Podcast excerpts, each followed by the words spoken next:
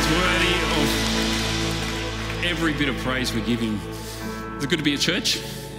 It's good to be worshipping God? I, am loving that there's more and more numbers coming back because um, I love doing community with people. There's something beautiful about doing community as well. So we're going to get straight into this tonight. Does that sound all right? So you're going to take a seat.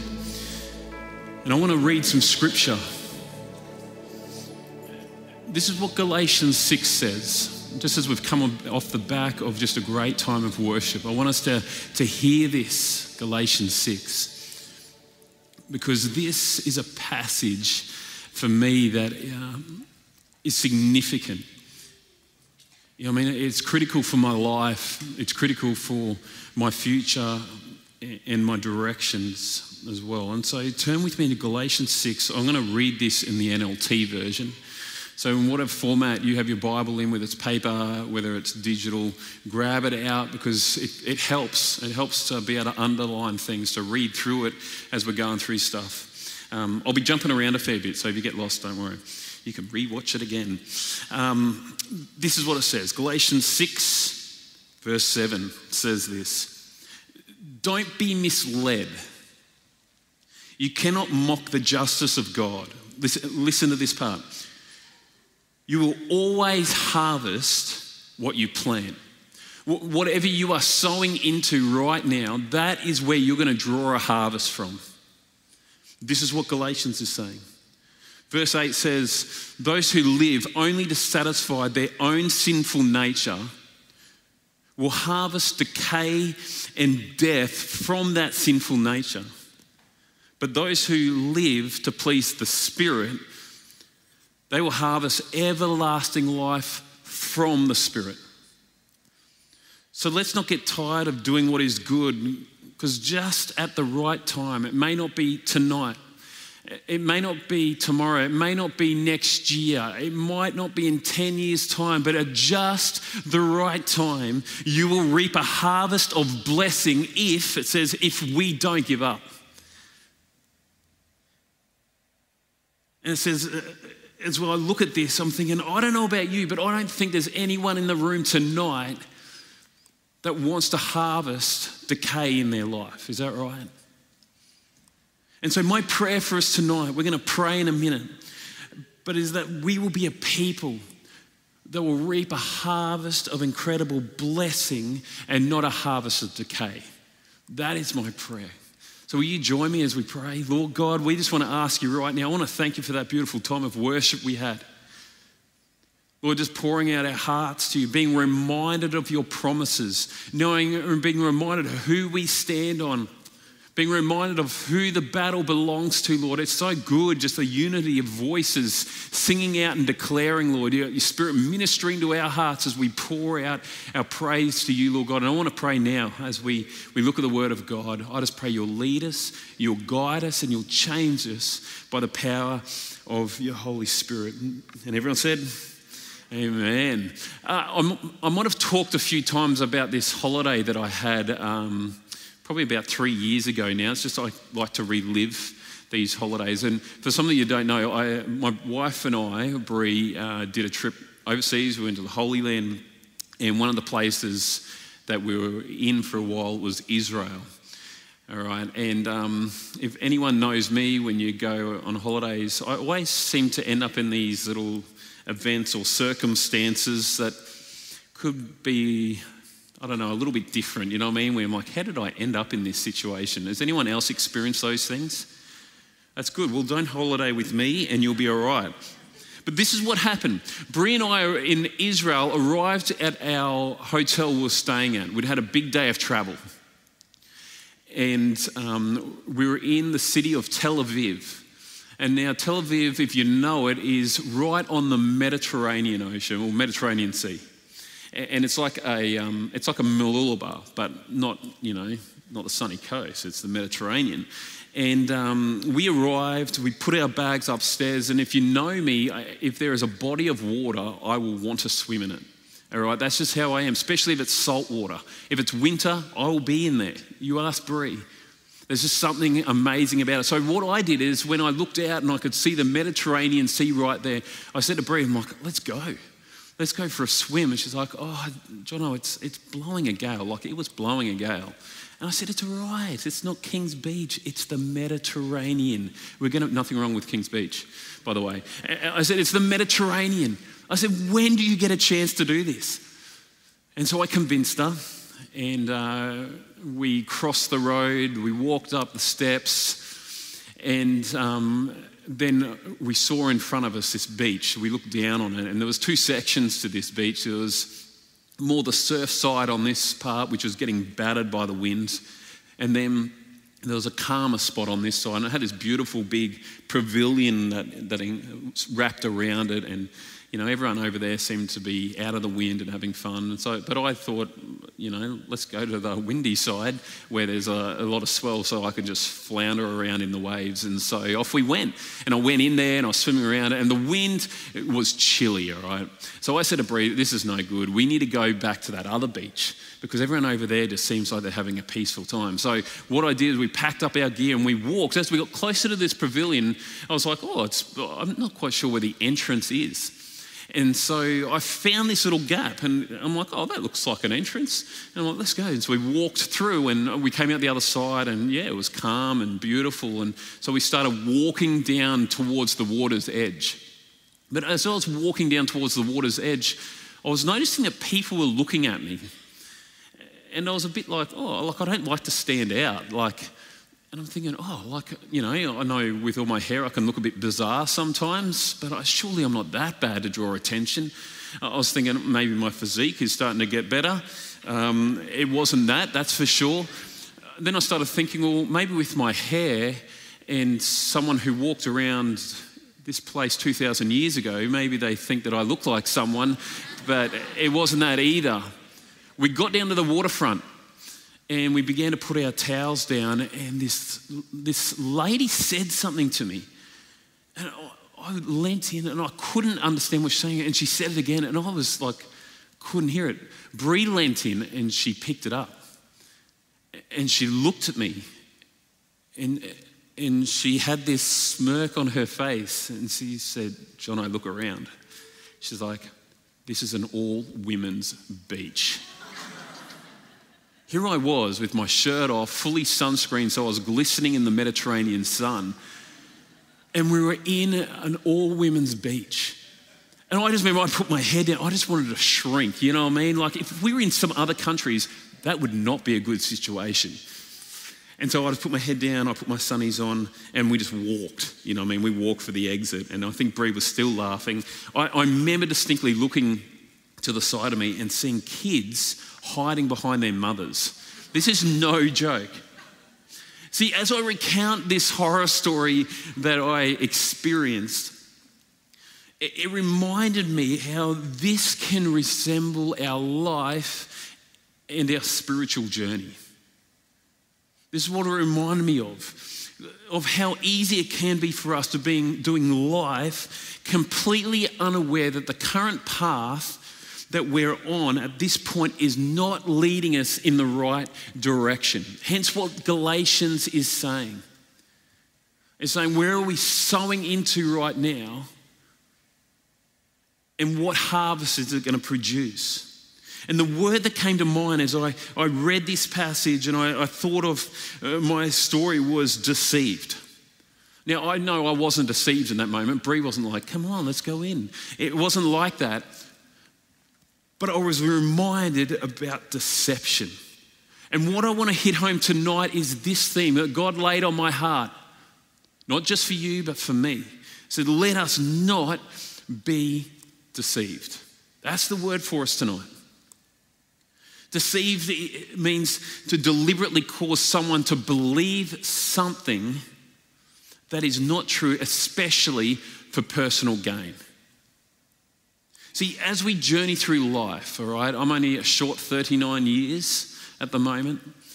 But in my 39 years of journeying, I've realized that as we do life, we collect all these experiences, all these ideas, all these thoughts, all these concepts.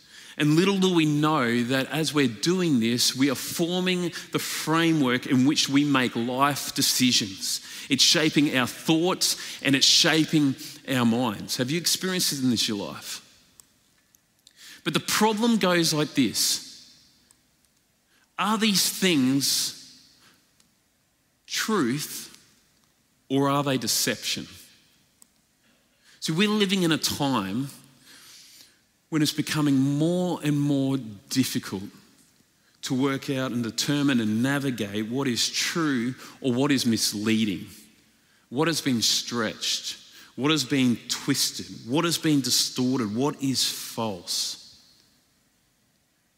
And see, deception will have an impact on our life journey. It will have an impact on us emotionally.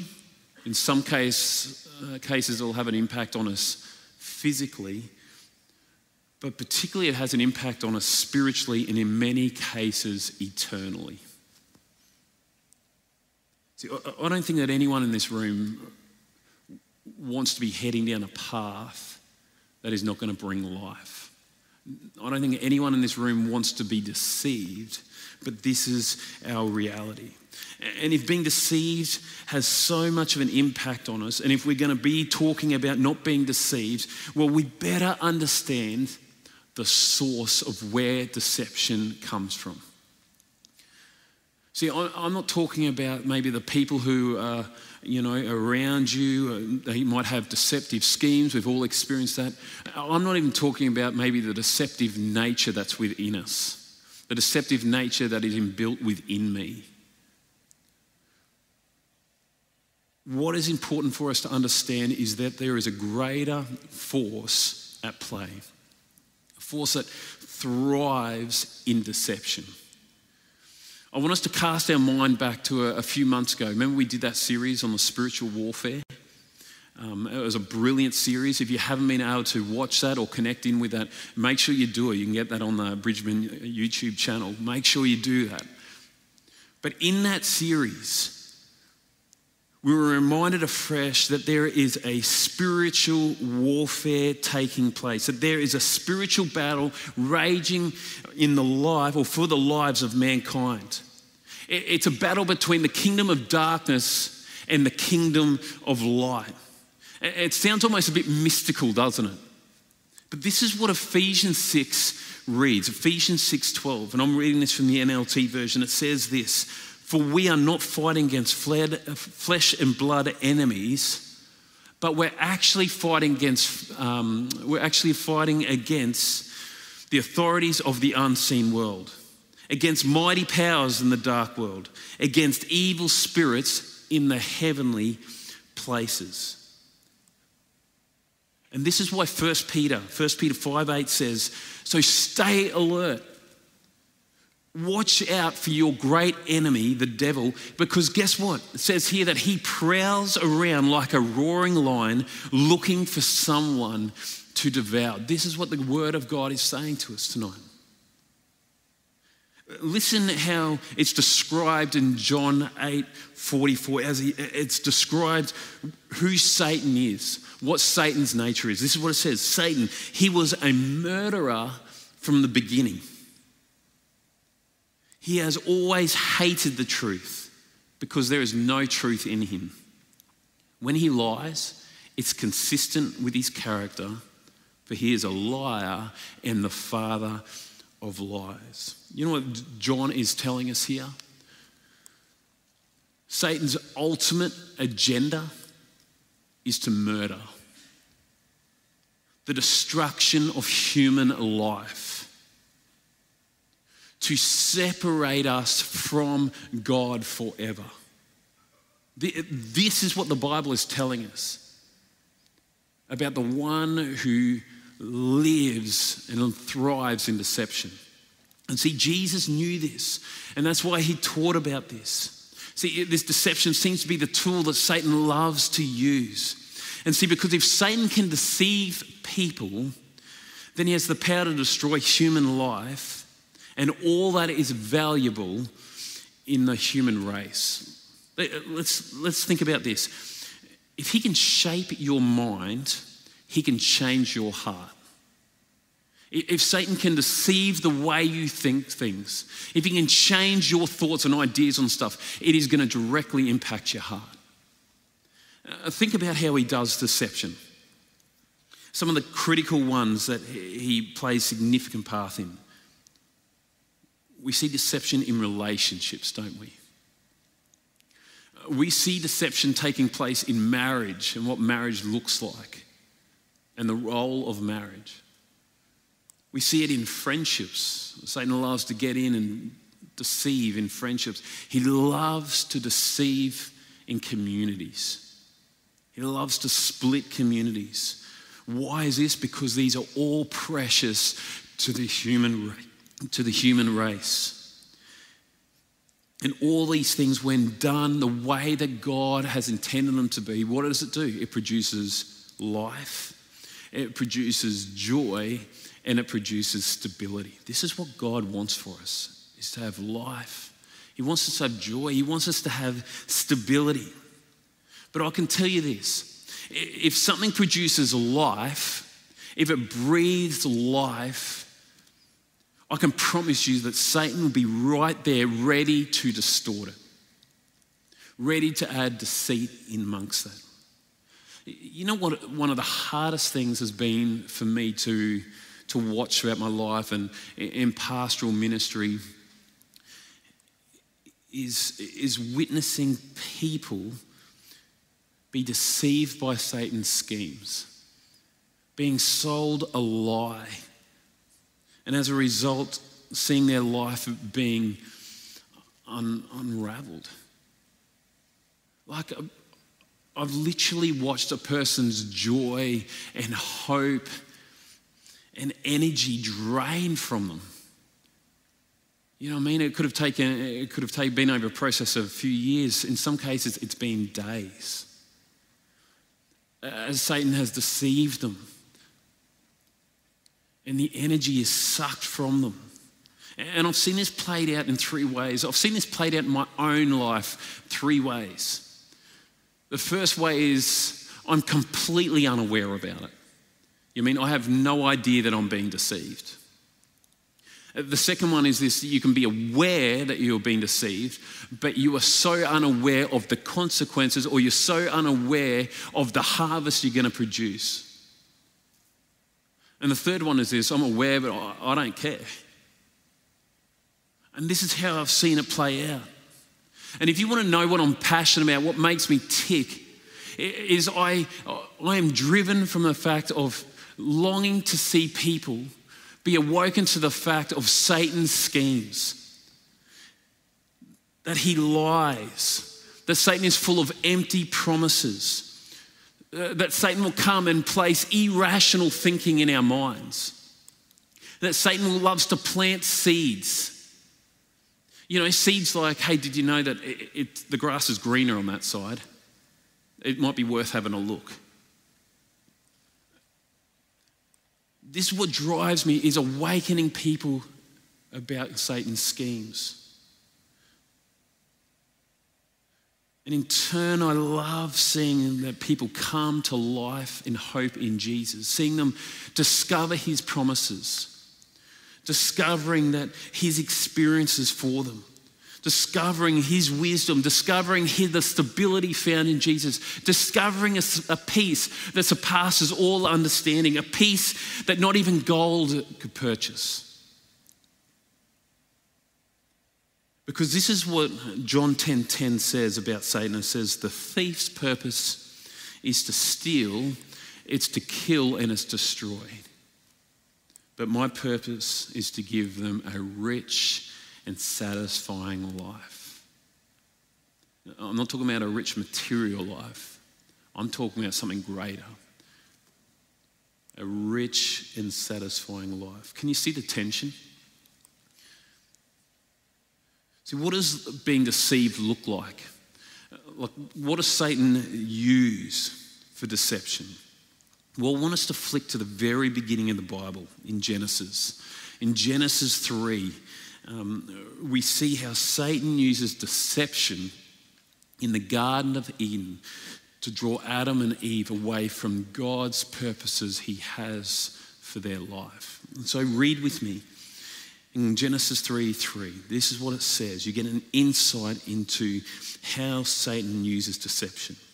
Now the serpent was more crafty than any of the wild animals the Lord God had made. And he said to the woman, and here we go, this is where Satan starts going. Did God really say you must eat from any, uh, you must not eat from any tree in the garden? The woman said to the serpent, We may eat fruit from the trees in the garden, but God did say you must not eat fruit from the tree that is in the middle of the garden. You must not touch it or, or you'll die. And, and Satan plants another lie. He said, You will not certainly die. For God knows that when you eat from it, your eyes will be opened, and their eyes will be open. And you will be like God, knowing good and evil. When the woman saw that the fruit of the tree was good for food and pleasing to the eye and also desirable for gaining wisdom, she took some of it and ate it. She gave it to her husband, and he too ate it. Then the eyes of both of them were open. In an instant, humanity was changed forever. It was a, a twisting of the truth, it was a thought planted within a mind. It was a doubt about God's love, God's purposes, and God's desire to protect you from this pain. Deceived. And if you think that Satan only worked in the Garden of Eden to deceive, I'm telling you, he does it today. See, Satan loves to take a moment or an opportunity that looks fun or exciting or maybe promising and make it look glamorous. But deep down, he has a greater plan. The lie or the deception you believe now is a stepping stone God, uh, Satan wants to use for his next lie. See, deception can sound so delightful it, promises great things. It can sound so close to the truth, but have hidden agendas. It, it almost always comes with instant gratification. It always places you and your needs as number one. Deception has this amazing way of slowly blurring out the truth until we believe that a thought or an action or a way of doing life is normal. And see, Satan will use whatever he can to distort the truth and sell a lie to you. And this is why the Bible, this is why Galatians 6 is said, don't be misled. Be alert, stay alert. See, Satan will use anything. Think about these things. Maybe a person you have developed a close friendship with. And their ideas and their thoughts sound so compelling that you begin to believe them maybe it's something that you've been doing life and you just thought, well, that's just how we do it. Everyone else does it. Maybe for you, it's an, inst- um, an influencer you follow. And you're beginning to allow that person to create something in you of how life should be or how life could be. Maybe it's a boss coming to you and saying, hey, if you want to be successful in business, well, here's how to conduct yourself in business. Maybe it's an article you read, and little do you know it's so full of misled information. Maybe it's thought things. Maybe you're being deceived in things like you're not good enough or you're too far gone, or he or she will make you feel so much more worth Maybe it's the, the lie that we're being sold that sex is going to fulfill you. You know, that that is the key success to life. Maybe you've been sold that lie of God's just trying to hold back from you, that He's not present. See, each time we are deceived, whether it's knowingly or unknowing, what takes place is we move or take a step further away from life and life to the full in Jesus, and we step deeper into confusion, into doubt, into disillusionment, unfulfillment, hurt, jealousy, oppression. Do these things sound familiar? It's this constant sowing in and bit by bit harvesting back. I found the more we are deceived, the more we are left with empty promises, the more we go looking for solutions. I read this, um, I was listening to this guy speak, and he came up with this really interesting, insightful comment that made me listen in intently. And he was one of these guys that had um, played a significant role in the development of one of these major social media platforms. And what I found interesting about what he was saying is he was saying that it is becoming so hard for us to distinguish between what is true and what is actually false. And he went on to explain that uh, companies and uh, social media platforms um, can generate significant uh, interest back into their companies or their platform, and they can generate significant amounts of money if they can produce news articles that are loaded with false information. And he was talking about the fact of how do we combat this?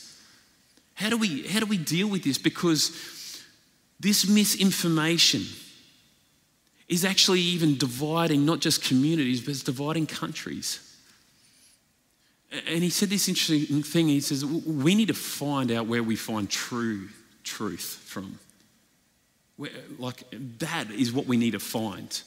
Almost, in other words, saying we need to find the measuring stick of what is truth so then we can balance everything else out from it. And I thought that was a very interesting thought. Because in the world we live in, we are being bombarded with more information than we ever have in history. More information with hidden agendas, more opinions, more thoughts. And I look at this and I go, well, where do we find truth then? Because it seems pretty bleak. You know what I mean? As I, I, I read through Genesis and stuff like that. But there is a hope. There's an incredible hope that can be ours. And this is what John 14, 6 says. This is what Jesus says. It says, I am the way, the truth, and the life. No one comes to the Father except through me. He's saying it. He says, I, I am the way. This is what Jesus is proclaiming. I am the truth. Stop looking at it for other, looking for it in other places. Jesus is saying, I am it. And if you realize that, it's said in John 8 31 and 32, it says, Jesus says again, if you hold to my teachings, you are really my disciples. Not, not meaning that, oh, you've made a mistake or you're not my disciple. That's not what it's talking about. It's saying, cling to my teachings. Know that my teachings are the truth. Then you will know truth, and the truth will what? The truth will set you free tonight. This is what Jesus is saying. And the truth will set you set you free. God's word is truth. Jesus is the truth. Listen to these other scriptures. I'm going to hit you with a few of them because they were all good and I couldn't decide which one to give you. So I went, You're stuck with me now. So here they all are. Psalm 119, verse 160 says this The very essence of your words is what? Truth. 2 Samuel 7:28 says, for you are God, O sovereign Lord. Your words are what? And you have promised these good things to your servant. John 17, 17 says, Make them holy by your truth. Teach them your word, which is what? It's truth. This is why Satan is so opposed to the things of God. Have you ever noticed that? When the truth of God comes out, sometimes you'll see great opposition. Don't be surprised by that. Because Satan hates the fact that you will know and you can experience that the truth will set you free. for those at home that the truth can set you free tonight. Can I tell you how I know that Jesus is the truth? Why God can be trusted? Why Jesus' teachings are life changing? Because God demonstrated that He is the ultimate authority by disarming the fullness of Satan's powers and schemes. Satan's longing to separate man and God, the Creator, forever. That's what he wanted to do. You know how God displayed his ultimate authority? He conquered death. And he did this personally by dealing with the separation between God and man, which was actually the result of us choosing the Satan's deception instead of God's truth. See, Jesus goes to the cross. He is brutally murdered so that we may know that He is the truth, that He is the life, and that no one comes to the Father except through Jesus. In Genesis 3, if we read on a little bit more, we get to hear a glimpse of how God, we get to hear how God responded to the deception that took place. It's in that same chapter. As we read on into um, verses uh, 14 and 15, what, what takes place is um, God tells Adam and Eve, He says, well, The result of your choice is going to bring hardship. Life's not going to be the same as it was. And it says the land that you walk on is never going to be the same. You're going to have to do a lot of weeding in the garden. But what happens before that is God turns to Satan and he says, this, in this beautiful declaration of his love and authority, he says to Satan, he says, But Satan, here's what's coming to you for what you did, on the, uh, for what you did in the garden. This is what's coming to you for deceiving my children. He says this Genesis 3 14 and 15. God told the servant, that's the serpent, because you've done this, you're cursed cursed beyond all cattle and wild animals, cursed to slink on your belly and eat dirt all your life. And listen to what God says to Satan. He says, I am declaring war between you and the woman. And as the NIV goes on to say, it says, and between your offspring and hers, he will crush your head and you will strike his heel. In other words, if you're wondering what is taking place in that passage, God is saying, Satan, enough is enough. From this moment on, there is going to be great opposition against you. From this moment on, Satan, you and your offspring are going to be up against Eve and her offspring. And in and through the line of Eve is going to come a person a person that has great authority, a person that's going to do something significant for humankind. And his name is Jesus. And Satan, you're going to strike his heel. He's going to take some blows. He's going to take some hits, but you're only going to strike his heel. You're never going to destroy him. But Satan, this is what's coming at you. Jesus, and these are big words. Jesus is is going to crush your head, Satan. What it means is the victory is in Jesus. Meaning Satan's ultimate plan to separate us from God forever has been foiled. Now there is a restored relationship with God on offer if you want it one of the commentaries says this While God did curse the serpent in the ground, he never cursed Adam and Eve. God's words to Satan are called the first gospel because this is the first announcement of the coming Redeemer found in the Bible. To God's old covenant people, this verse was a beacon of hope in Galatians 4. To Satan, it was God's declaration of war, climaxing in his condemnation. To Eve, it was the assurance that she was forgiven and that God would use a woman to bring the Redeemer into the world. Is that not hope? Is that not just a, an amazing sense of truth found in our God?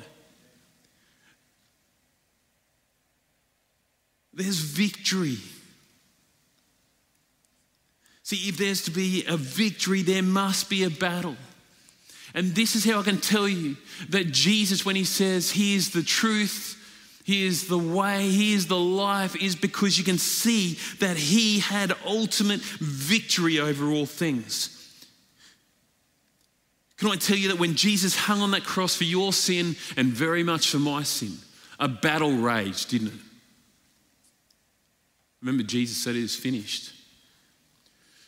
When Jesus laid in the tomb for three days, a battle raged between darkness and light. But what happened? Jesus rose again.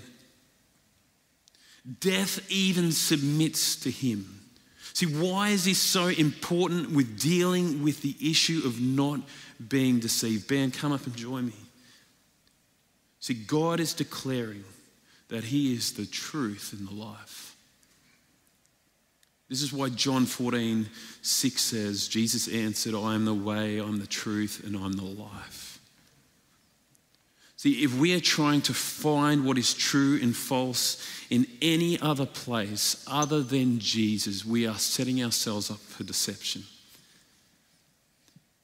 And this is what God's wanting to remind us. This is what God's wanting to remind me as we press in as a church, as we long to see lives changed, as we long to see a community changed, as we long to see generations changed, as we long to see a great revival, we can't afford to be deceived. Yes, God's gracious.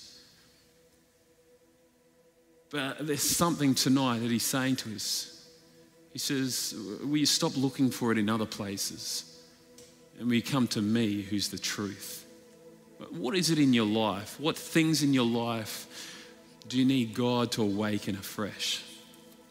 Maybe they're things you're not aware of. Maybe they're things you're aware of and you're a bit naive to the full picture of it. Maybe you're aware of it and you've been going, I just don't care. Maybe we've been believing lies. Maybe we've been trying to fulfill self gratification because that is our hope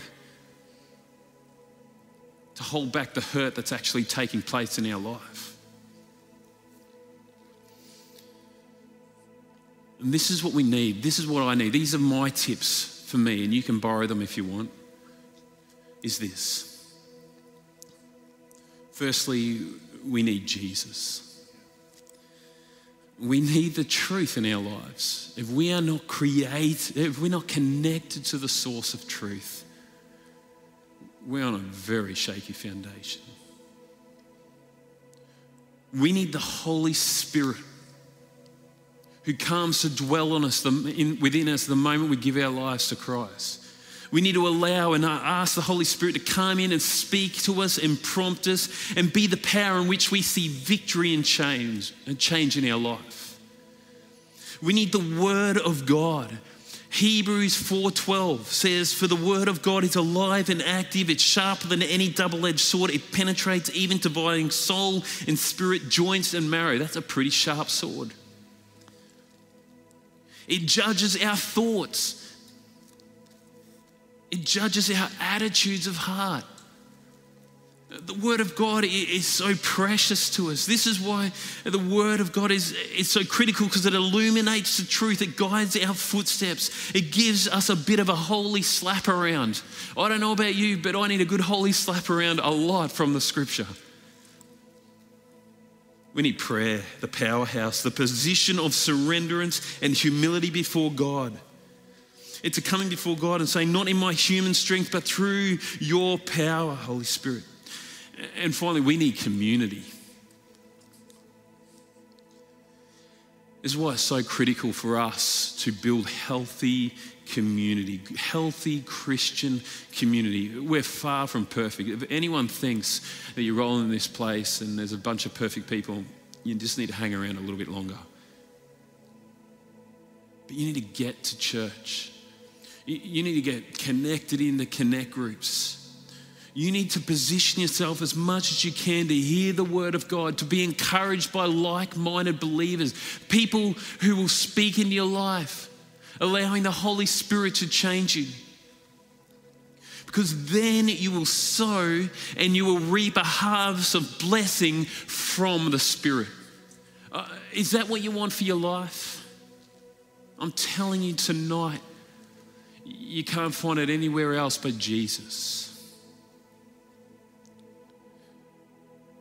And so we're going to stand around this auditorium right now. And we're going to ask the Holy Spirit to do a bit of a work.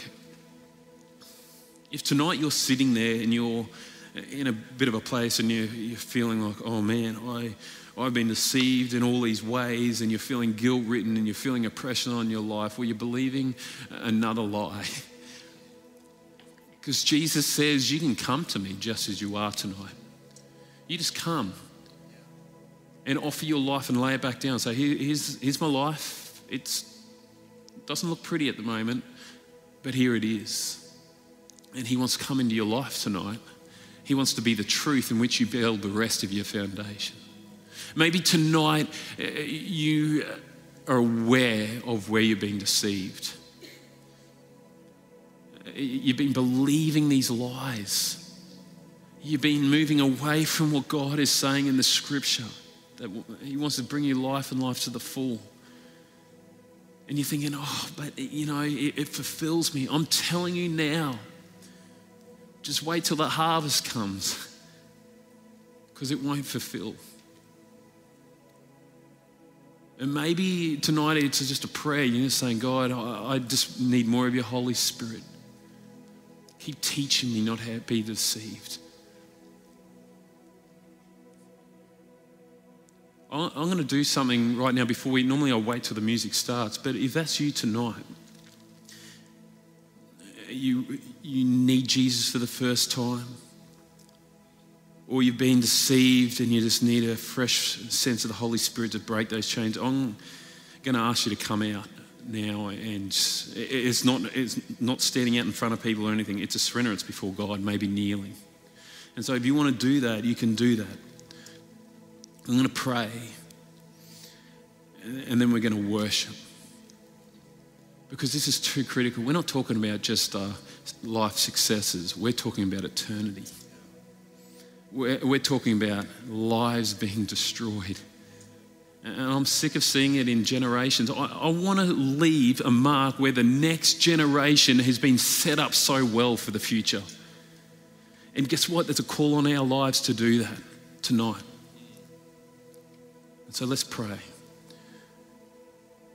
Jesus, in these moments now, as we pray, as we worship, as we seek your face. We ask, Holy Spirit, that you'll come and begin to break chains in our lives. Will you give us an awakening?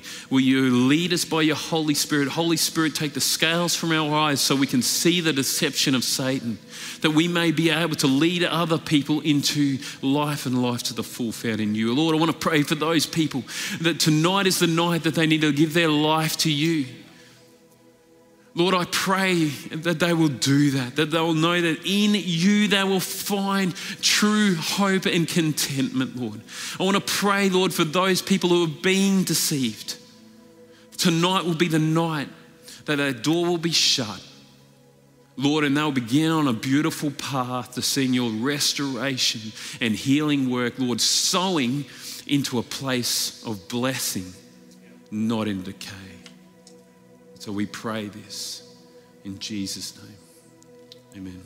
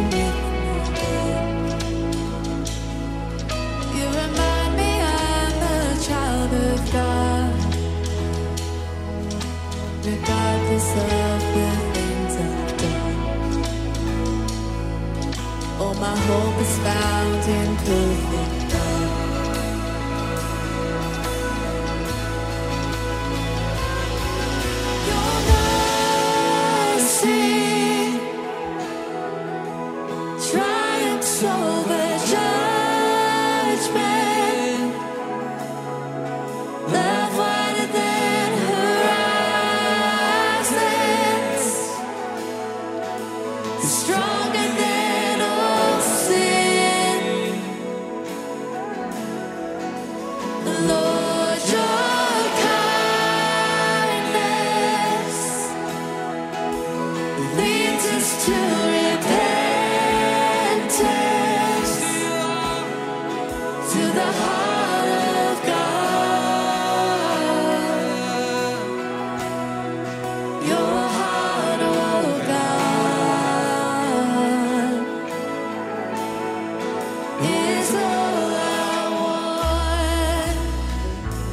God's here tonight and He wants to illuminate truth in us. He wants to take us from a path of deception, destruction. He wants to put us on a path towards life and blessing in Him.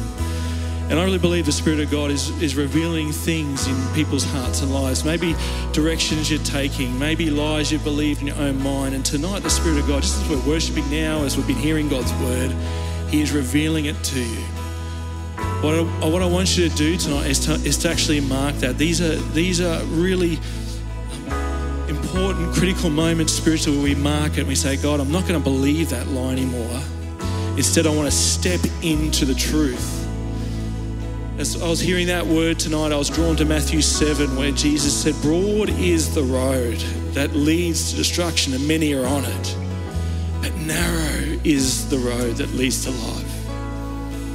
And so easy for us to be swept up in that broad road that leads to destruction. But Jesus, tonight, I really believe, is calling some of us to, to step onto that narrow road, to follow Him, the source of truth. So I want to encourage you tonight to come. We'd love to pray for you. And, and as Jono shared, maybe tonight is your night to say, Jesus, you are the way, you're the truth, you're the life. You've never yet had that moment where you've said yes to Him. You've been holding back. Tonight's your night. Just come forward as others come forward for prayer and respond to Him. Let's continue to worship. You feel free to come. We want to pray tonight. We want to respond. The light of His truth is here. Let's respond to that tonight.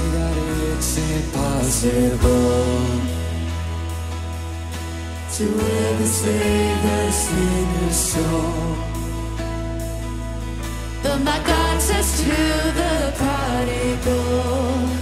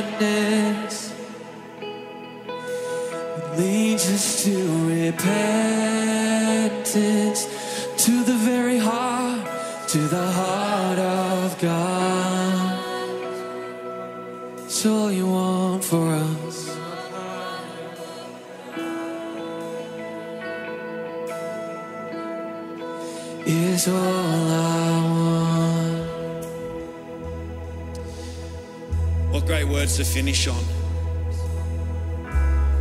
Your heart, O God, is all I want. That's our cry and that's our plea, Father God. It's a, it's a message, a great message. The, the, the enemy is such a deceiver, Father God. We sometimes don't even realize that we're on a path that is a path to destruction, great God. But truth be told, we want to experience life and life to the full, the abundant life in you, great God. And Father, I pray firstly that if we are on a path to destruction, a path of the enemy, great God, that you'd reveal those things to us, that you'd show them, that you'd, you'd open them up, that there'd be people in our lives that may be speaking to our lives and say, this, this, I don't think this is going down the path that God has for you. But secondly, if we know in our hearts, I pray you'd strengthen us and help us to make decisions to get off the path of destruction and onto the path of life and abundant life in you, oh God. This is the cry and the prayer of our heart. Help us, great God, whatever we need to do, accountability, people in our lives to speak into, whatever we need to do, so that we can get on the path of you. So we might see your work, your life in and through ours, displayed, your glory shown in a mighty and a powerful way. This is our heart, this is our cry. So we thank you, Father God. And, and I agree, there may be some right now that go, I've never even experienced or thought about surrendering my life and my path to God. Maybe maybe just tonight you want to do that. Maybe in your head and in your heart right now, you can just pray a simple prayer, a simple prayer. Oh God, forgive me. I didn't even realize I was going my own way, but I want to surrender now, right now. I want to step onto your path, surrendering my life to you. I want to follow you be Lord and Savior of my life right now in Jesus' name. Father, we thank you for those that responded online here in the auditorium and said, Yep, yeah, tonight's the night. It's a defining moment, a powerful moment. So we thank you, Lord, that we can come to you regardless of whether we've done the first time or the hundredth time. We need to continue to surrender to you. Keep walking on your path and your direction, great God, that leads to life and life to the full. We love you, Lord. We thank you so much. And we thank you as well that you're always there for us. That when we surrender to you, it's not a no, it's a yes, this is what I've been waiting for. I wanted you to come on this path that I have for you. And we thank you for that promise. Well, Lord, we worship you tonight. We love you so much. And we pray all these things in Jesus' mighty and precious name. Amen. Amen. I do want to say so good to have you here tonight. But if you didn't, if you still felt like, oh, I, I, do need prayer, we, we would love to pray for you. We want to pray for you. So feel free after the service to come down and chat to us. We'd love to pray for you. Uh, online, you can you can touch base with us. We'd love to get in touch with you as well. Uh, but God bless you so much, and whatever you're doing this week, may God use you powerfully wherever you are. And uh, we'd love to see you next Sunday or the corporate prayer meetings. Come and pray with us. I just want you to pray. I really want you to pray with us. So come out to that. But God bless you. And oh, there's a connections lounge. It just there's more. There's more uh, connections lounge up the back. If you want to find out more or next steps, we'd love to chat to you as well up the back. But uh, God bless you. Have an awesome week. We'll see you soon.